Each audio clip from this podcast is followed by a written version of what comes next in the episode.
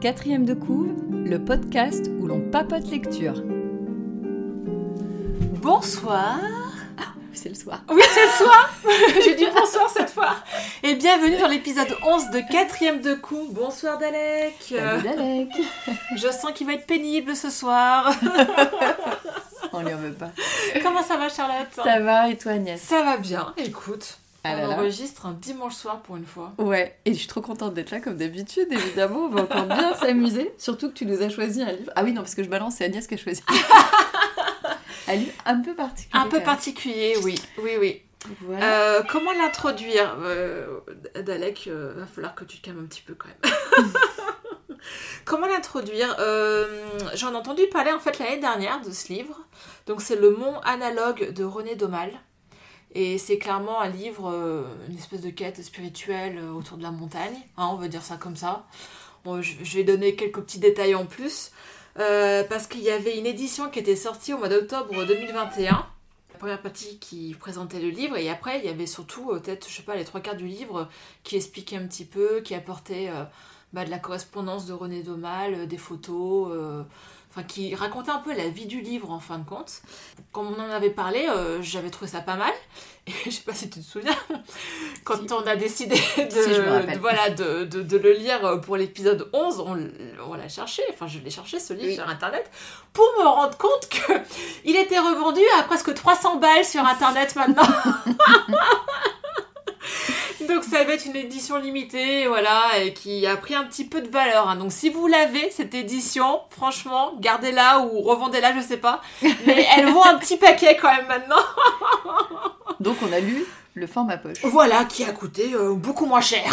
Mais il n'y a pas les explications parce que du coup, tu Oui. m'avais dit que ce livre était culte. Et alors c'est un livre plutôt culte, tout, euh, qui a été culte surtout dans les années 60. Et je comprends Il parce date de que- quelle année? Alors, c'est un livre inachevé. Ouais. Donc, euh, Complètement. on s'arrête au chapitre 5, alors que normalement il était prévu 7 chapitres. Seulement 7 Seulement qu'il y en sept, avait oui. plus. tiens, Moi, vu, là où ça s'arrête, je pensais qu'il y en aurait eu plus aussi. Ah, moi aussi, non.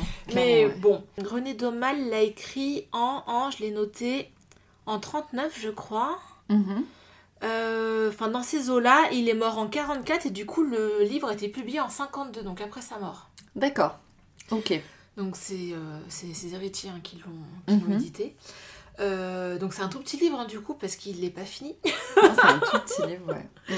C'est un petit format et je crois qu'il fait 100, 120 pages à peu près. À peine. Ouais, 130 par là. Ouais. A la particularité, c'est d'être par exemple le livre de chevet de François Mitterrand, euh, d'avoir été une révélation pour Patti Smith, qui l'a inspiré un nombre de de- d'artistes et de même de, de gens dans la musique, des réalisateurs, euh, des chefs d'entreprise. Enfin, c'est un livre qui est très inspirant pour beaucoup de gens. Peut-être pas pour toi, peut-être pas pour moi. On y reviendra. Mais je pense que c'est surtout un livre qui est, comme il a été publié en 52, euh, qui était visionnaire surtout sur les années 60. Clairement, dans la mouvance des hippies des années 60, c'est typiquement le genre de livre qui a marché et ça Mm. m'étonne même pas en fait. Ouais, ouais, c'est pas faux, ouais, maintenant que tu me le remets dans ce Et du coup, plus- ma- maintenant, enfin, moi je sais que j'ai pas forcément une quête spirituelle très. euh, Enfin, tu vois, c'est pas le but de ma vie. Enfin, voilà. Mhm. Je. Arrête d'Alec. C'est parce qu'on parle pas de félicratie. c'est ça. T'es vexée. C'est. Voilà, je pense que c'est un livre qui m'a pas tant touché que ça. Mais euh, je pense aussi que finalement l'édition qui est sortie l'année dernière apporte aussi beaucoup de clés à- de compréhension qu'on n'a pas aussi. Ouais, je pense aussi. Voilà. ouais. À ce mois, je suis passée à côté aussi. hein. Alors moi je suis pas passée à côté, il y a quand même des passages qui m'ont plu, il y a des choses... euh, Bon, cla- clairement, euh, ça raconte... les- comment euh, résumer euh, Bah, c'est l'histoire une expédition en fait. oui, voilà, hein, c'est une un- expédition. C'est que si tu prends au premier degré, ce livre, Oui. c'est une aventure, une expédition... À la recherche, À la d'une montagne, en montagne, fait. Voilà. C'est une expédition Oui. d'alpinisme, on va Oui, dire. hein, voilà. Parce que Mm. clairement, Sogol est un personnage qui est complètement alpiniste hein, Oui, quand oui, même, oui. au début. Mm. Et c'est écrit à la première personne. Oui, Euh, donc le héros s'appelle Pierre, si je dis pas d'erreur. c'est ça, oui. Mm. Non, Pierre Sogol. C'est Pierre Sogol, ouais. Bah non, mais Pierre Sogol, c'est l'alpiniste. Le Ah oui. héros, c'est. On a son prénom, je suis sûre. c'est pas écrit au jeu de René Domal, je crois pas. Non, non, c'est pas lui, hein, c'est a un sûr. autre nom. Mm. Au début, j'ai cru que c'était René Demac qui parlait, mais pas du tout. hein. Non, c'est ça, voilà. Il s'écrit un personnage, mais c'est au jeu. Ouais. Et euh, il y a un article qui paraît. Il écrit, donc Pierre Sogol, c'est le nom effectivement de Pierre Sogol, mais on a son nom moment au héros. En fait, ce- cet alpiniste le contacte parce qu'il a écrit un article sur ce qu'il appellerait le mont analogue. En fait, il part du concept que quand on est sur une montagne, on est plus proche de la terre, enfin du ciel, pardon, et on se rapproche des divinités, en fait. Il Voilà. parle de l'Olympe et de tout ça à ce moment-là. Oui, Et du coup, ça branche ce, euh, cette espèce d'alpiniste, voilà. oui, qui est un peu euh, original, on va dire. Ouais, voilà, ouais. faut, faut faire de l'alpinisme pour Ouais, aller jusqu'à chez lui, ça je trouve. Ouais. C'était drôle, ouais. voilà. Et il décide de partir en expédition pour découvrir ce fameux mont analogue Oui, qui n'est sur aucune carte. qui est sur aucune carte. Ça m'a fait penser à Lost, figure-toi. Donc voilà, c'est. euh, Bah, c'est en c'est gros, ça. oui, c'est une. euh, Et donc après, c'est l'expédition avec qui part à l'expédition. C'est ça, parce qu'ils partent à plusieurs, il y a un groupe. euh, C'est un petit côté Jules Verne hein, quand même à ce moment-là aussi. hein. Oui. Un petit, Oui. hein. je dis Mm. petit, parce que Ah. ça ne se finit pas. Donc, euh, Et c'est- vrai qu'en fait, c'est- finalement, c'est un livre qui est multistrate, c'est-à-dire que tu as plusieurs degrés de lecture. Il n'y en a Oui. même pas un ni deux, il y en a vraiment beaucoup en fait. je pense. Ouais. Ouais, ouais. Et puis tu as, euh, tu as aussi des histoires dans les histoires. Il y a Oui, oui, plein de tiroirs dans Il raconte des, ouais, ouais, des, l'histoire euh, sur les deux frères. euh, Oui, mm. Exactement, euh, sur, les, sur d'autres expéditions aussi, Ouais. sur des trucs scientifiques aussi Oui. qui se rajoutent. Euh, du coup, moi, des fois, ça ça m'a sorti. hein. Sincèrement, ça Ouais. Moi, je, moi, je pense que je suis passée un peu à côté du Ouais. livre. Il y a aussi quand même le côté que les nénettes font encore la cuisine, d'ailleurs. Ah, Euh. c'est, c'est, les années, euh, années 30-40. Par euh, ouais. c'est le style, j'aurais pas pensé que c'était aussi, aussi vieux, tu vois. J'ai pas... j'ai Je l'ai trouvé moderne en fait. Ouais, c'est très facile C'est très à lire. moderne. Et Ah ouais. finalement, vu à l'époque où il l'a écrit, c'est un Oui. peu visionnaire hein, parce que. Oui, relativement, ouais. Même en, en style d'écriture, ouais, oui, tout à oui, fait. oui. Comment il s'appelle le héros J'arrive pas à retrouver.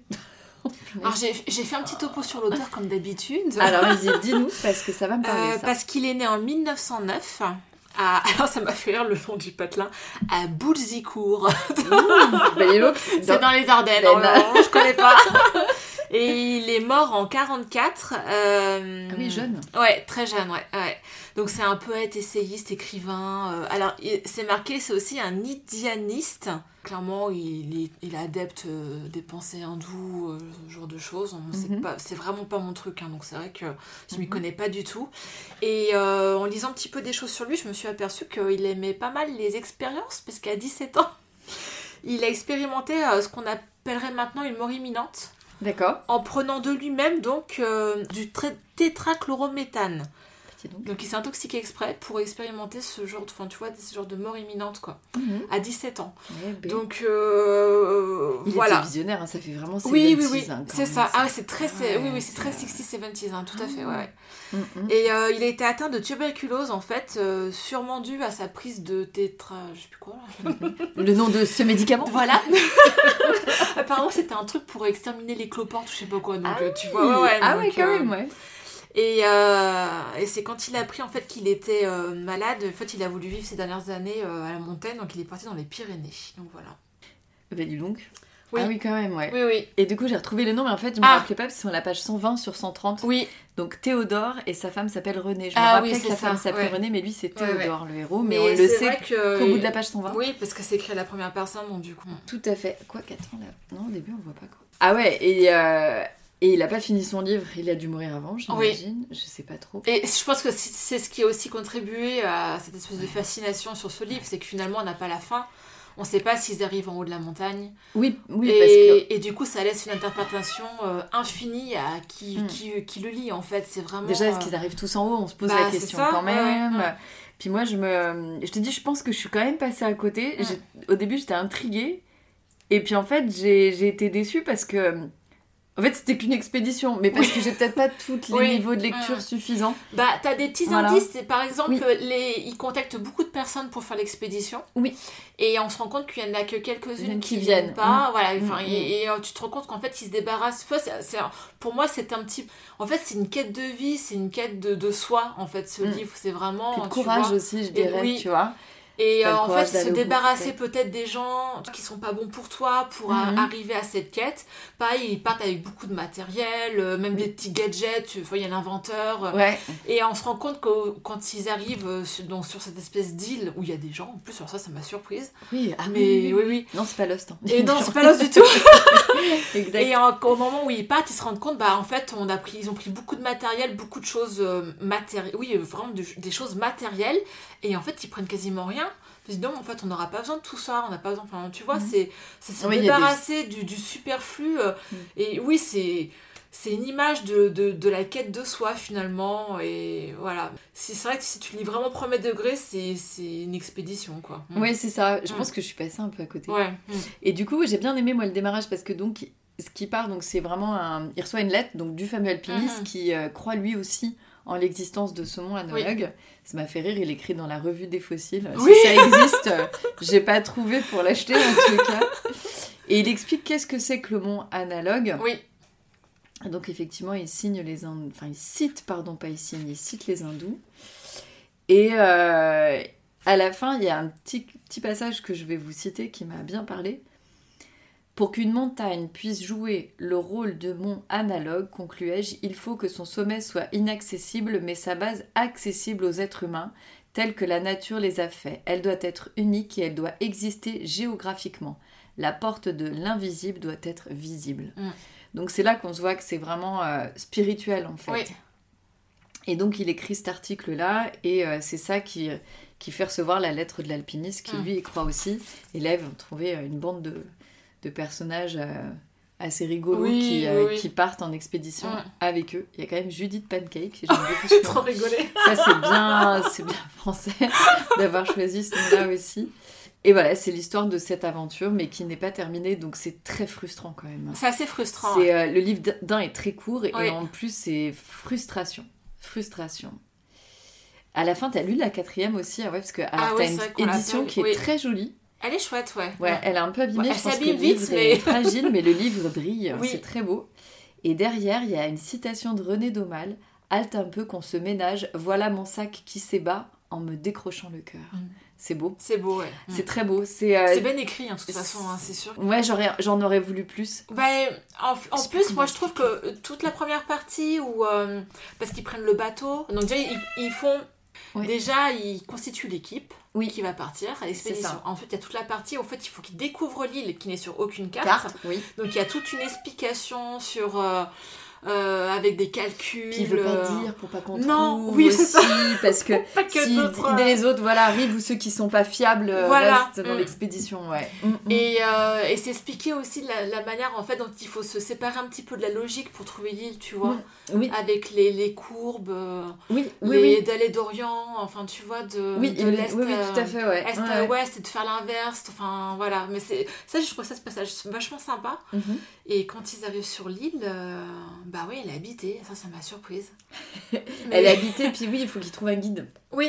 Voilà, et là où il se débarrasse de beaucoup de choses. Ah, et, par euh, contre, c'est la, c'est la mafia euh, des montagnards là-bas. hein, parce bah, bien sûr, évidemment. Mais attends, c'est normal, c'est la Corse. Une petite pensée pour nos amis corses. Mais euh, ouais, il y a, il y a tout un, il y a tout un rituel quand même avant de pouvoir euh, d'être, Oui. accrédité à monter en fait ce, ce mont. Sur le mont, ouais. Voilà, c'est vraiment la quête du divin, hein, mais vraiment. euh, Ouais, voilà. c'est ça. C'est vrai, c'est comme un pèlerinage. En Oui, c'est ça, c'est un pèlerinage, ouais. Et, et au moment où on arrive sur l'île, je trouve que ça devient vra- vraiment intéressant en fait. Ah oui. Et la première partie, c'est vrai qu'elle est un peu longue, ça explique certaines choses, mais j'ai trouvé long.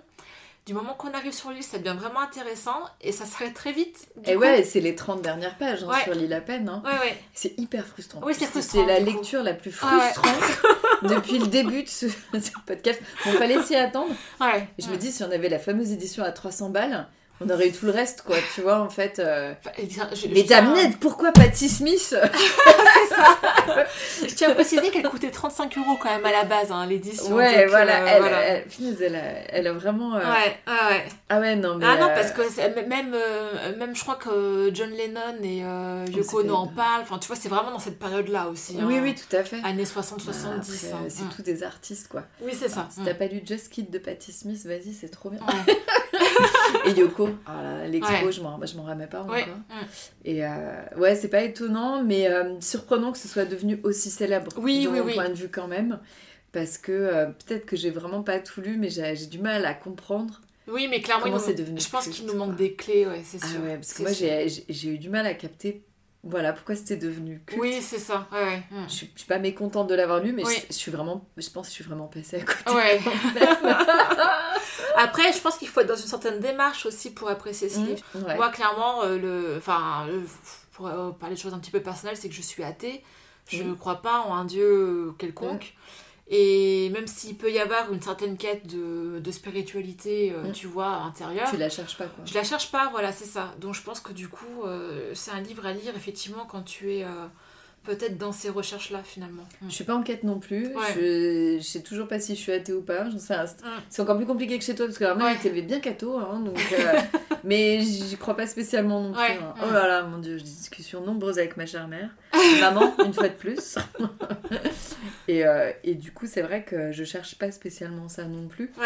Mais euh, mais voilà. Mais j'avais pas pensé que c'était autant. euh, Donc oui, Agnès fait une tête parce que. On a Dalek qui est parti en exploration de la table. Mais qu'est-ce que tu fais quoi T'as Ça des y est, t'es cassés content T'arrives à côté de nous Donc Dalek a deux doigts de parler dans le micro. Euh, Il a grimpé euh, le moins analogue de ma table. Exactement. et, euh, et ouais, je, ouais, je pense que c'est. euh, ouais, je suis très curieuse de cette édition, quoi. C'est pas Oui. possible. Oui. Et euh, oui, en fait, je me demandais si le livre était pas trouvable en bibliothèque ou quelque chose comme ça. T'as J'ai- cherché J'ai cherché, alors à, la- à Villeurbanne, je l'ai pas trouvé, donc euh, voilà. Ok. Mais oui, si jamais un jour je tombe dessus, je serais curieuse de, de, de voir, parce que, Franchement, brocanteur, le- oui, ouvrez voilà. les yeux. parce que ce livre, franchement, les, les, euh, alors du coup, c'est un grand format. Ouais. Les 69 premières pages, c'est le livre, et tout le reste, mais il y a, je sais pas, il y a peut-être le double, le triple, c'est que des explications. Enfin, pas forcément que des explications, mais il y a aussi la, la vie du livre, pourquoi il était célèbre, et enfin, Ouais, Ça voilà. aurait été passionnant. ouais. Bon, après, je suis quand même, je te dis, hein, contente de l'avoir lu, Ouais. mais je suis très frustrée et. euh, bah, je l'aurais jamais lu sans toi, hein, ça c'est sûr Oui. et certain.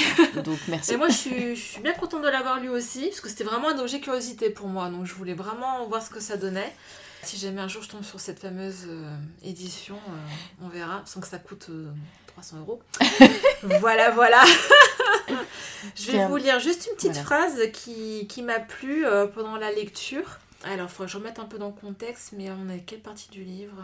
T'es au milieu, donc ça doit être euh, le bateau, non? Hmm, Peut-être un peu avant le bateau. C'est juste une phrase. Euh, à un moment, il dit donc euh, le chemin des plus hauts désirs passe souvent par l'indésirable. C'est en fait c'est bourré de petites phrases comme ça, tu vois, Mm. qui te font un petit peu. euh, Mm. Et la phrase sur les crétins des Alpes, mais je suis pas sûre de la. Tu l'as? Il prétend même qu'une raison humaine moyenne ne peut pas supporter un tel dérangement de ses perceptions et explique par cela l'abondance de débiles mentaux dans les régions alpestres. Ah, Comme C'est quoi, le manque de- d'oxygène. crétin des Alpes. euh, oui, ben oui, non, mais c'est un- une vraie maladie. Enfin, voilà, j'avais vu une fois. Enfin, bon, bref, c'était un peu. Voilà, c'est bourré de petites choses comme ça, en fait. Et bon. Eh bien, un objet de curiosité en tout cas. Oui, ça c'est sûr. et l'objet de curiosité, c'est ça.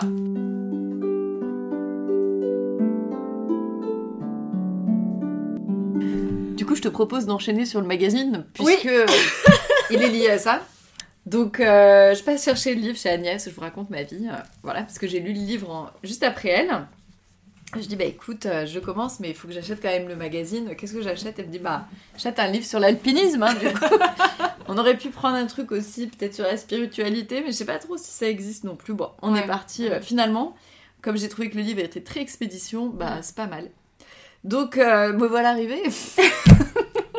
Aéroport Saint-Exupéry, j'avais un trajet en avion euh, cette semaine. Et euh, j'ai pris Outdoor Go. voilà, un magazine euh, sous-titré Rando vélo kayak, la nature en mouvement.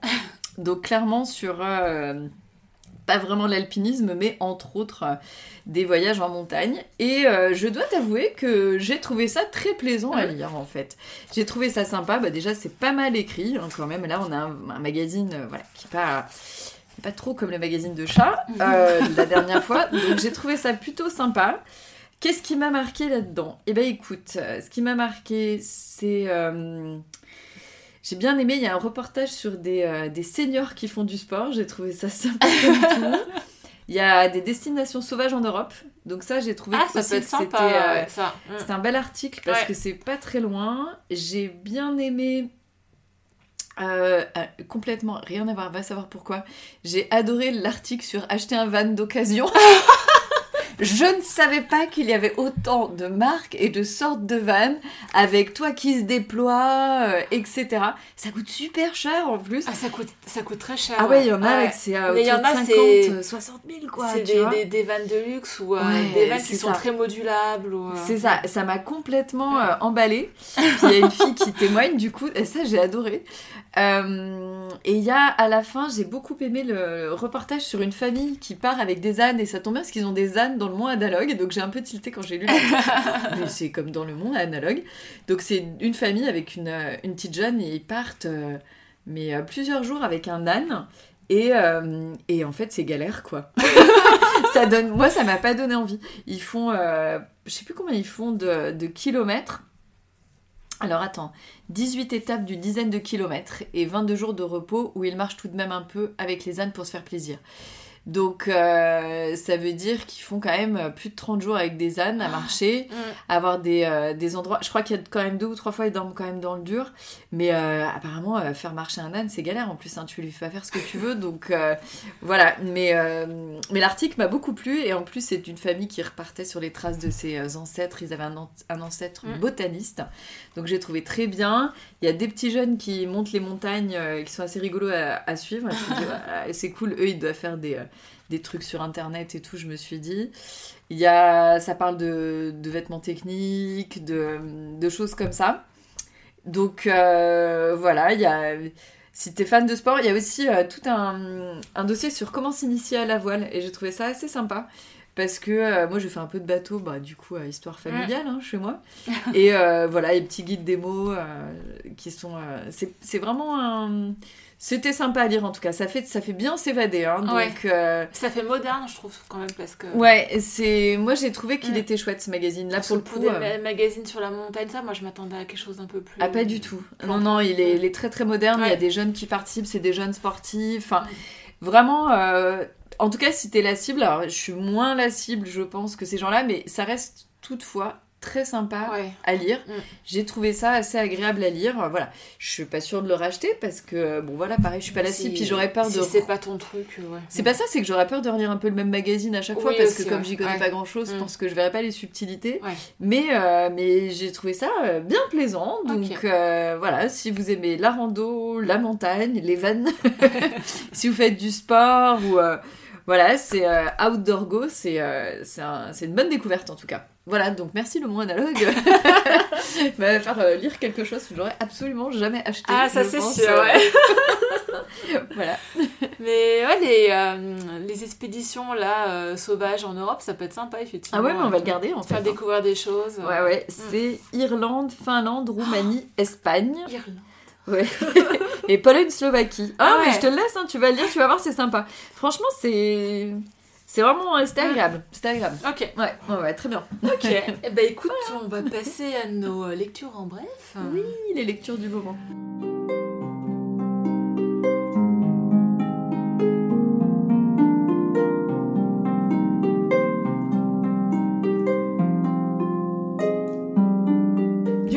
Parler de la première. J'ai deux lectures en cours. C'est très rare que j'ai deux livres en cours. Mais il y en a un que j'avais trop trop envie de lire et j'avais commencé l'autre. Je n'ai pas résisté à ouvrir le deuxième. Donc il faudra que je répartisse. Un je lis le matin, l'autre le soir. Euh, J'en emmène un seul. Je ferai un autre déplacement cette semaine. Je sais pas trop. Donc j'ai attaqué euh, la papeterie de Tsubets- Tsubaki, je sais pas dire d'erreur, de Ogawai Ito. Ogawa Ito qui avait été notre première lecture Ouais. euh, Mm. avec le restaurant de l'amour retrouvé. Du coup, j'avais prêté le livre à ma mère et ma mère, c'est elle qui a acheté la papeterie Tsubaki en se disant que ça pouvait être sympa. Et en fait, ce que je me rends compte assez vite en lisant le livre, c'est que c'est la même chose version librairie Ah. et écriture, c'est-à-dire qu'elle euh, c'est une autre héroïne. Alors, je pense que je vais préférer euh, l'héroïne de l'amour euh, retrouvé. Ouais. Je le posterai, hein, le livre, quand j'aurai terminé.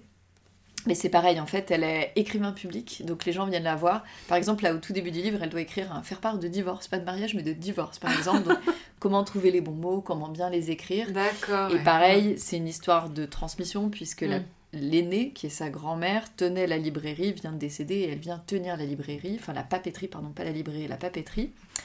Donc elle a un petit commerce de papeterie, mais elle est surtout écrivain public et, euh, et voilà. Et du coup, euh, ça ressemble euh, vraiment, c'est très très japonais une fois de plus. Mais c'est très agréable à lire, hein. il n'y a pas de souci.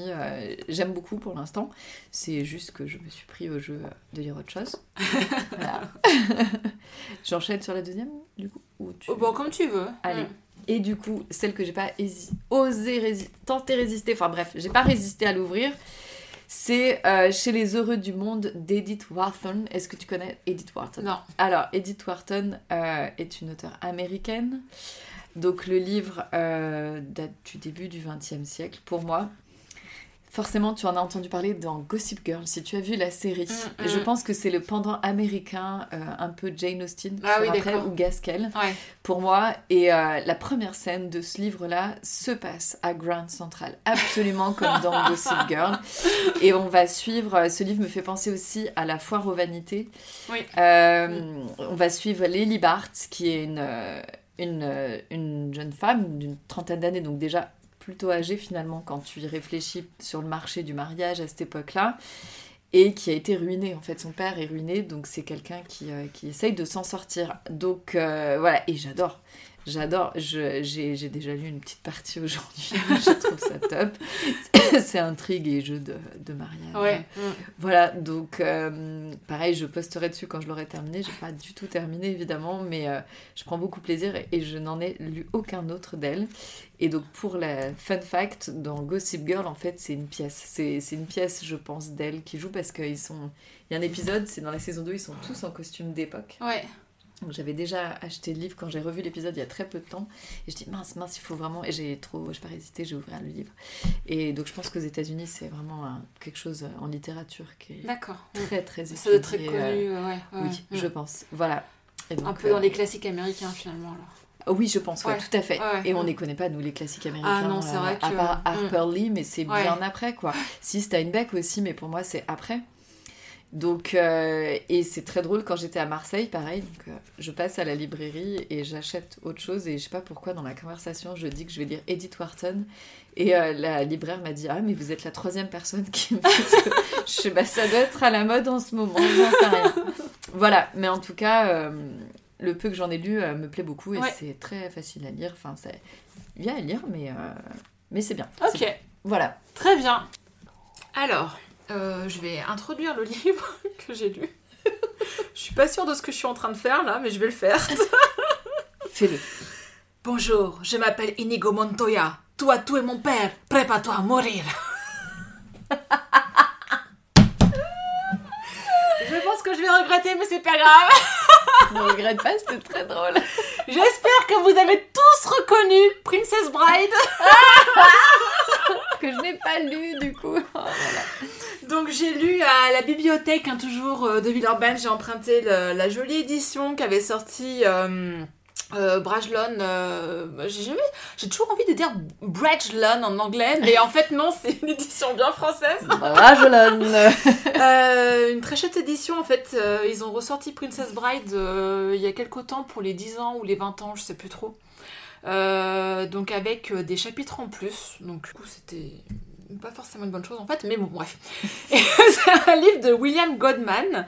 Il l'a écrit dans les années 70 et effectivement moi je connaissais le film emblématique. Je n'ai pas vu le Mais film c'est non une plus. honte de ne pas avoir vu ce film. Moi, c'est vraiment, ça fait partie des films de mon, en- de mon enfance au même titre que, euh, que les Goonies ou que l'Histoire sans fin. Tu vois, je, je même niveau, pas du voilà. tout lu. Et pourtant, les deux autres, c'est culte. hein, Ah, c'est moi. cultissime. Bah oui, Ouais, mais ouais. celui-là, je l'ai pas vu. Mais Je voilà. à côté. Voilà, vous avez reconnu ma magnifique imitation de Inigo Montoya.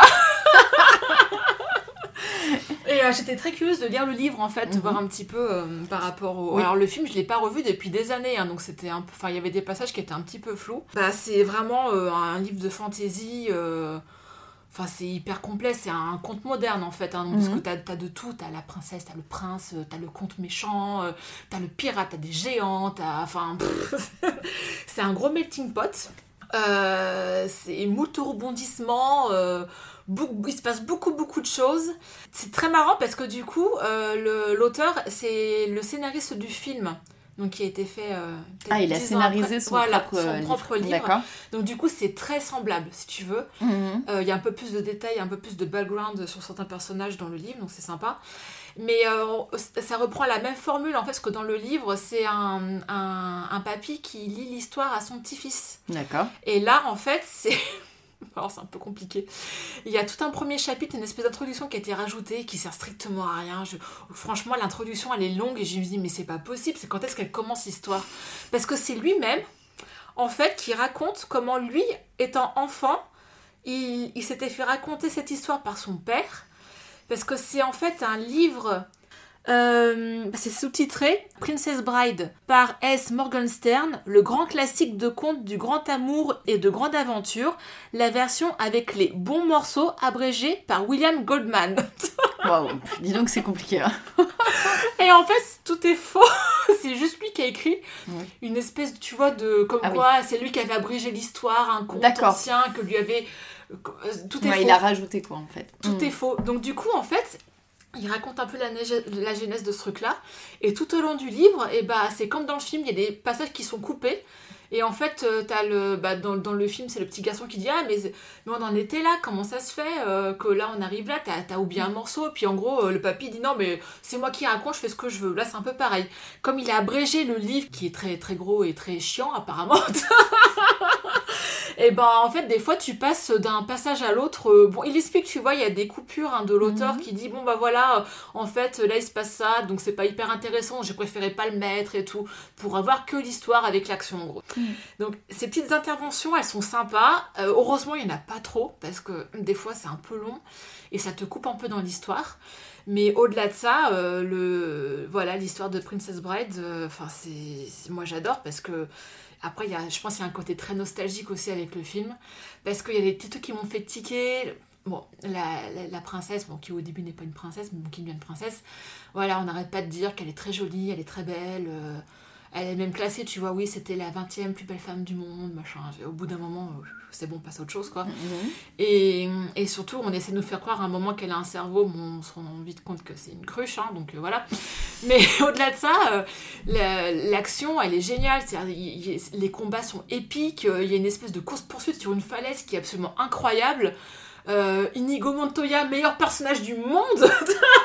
je l'adore, je l'adore. Et les duels sont incroyables et euh, c'est sympa. Il y a des petits trucs qui m'ont fait tiquer, mais voilà, je- je- franchement, trop contente de retrouver ces personnages en fait. Mais je pense qu'il y a un gros côté nostalgique qui, qui a marché sur moi aussi.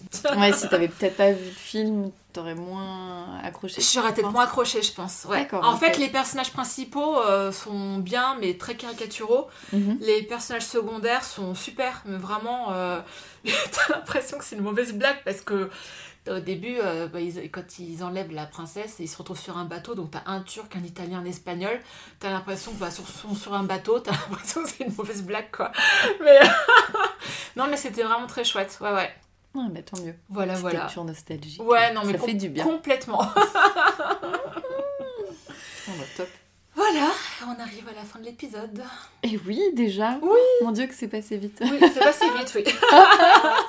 On se retrouve euh, dans un mois avec une lecture encore différente, Encore un peu nostalgique. encore un peu nostalgique, quoi, du coup, pour nous. Ouais, tout à fait. Et on, on vous souhaite tous euh, de bonnes lectures. De bonnes lectures. On postera sur les réseaux. Oui. N'hésitez pas à nous mettre 5 étoiles si vous nous écoutez et que vous avez apprécié l'épisode.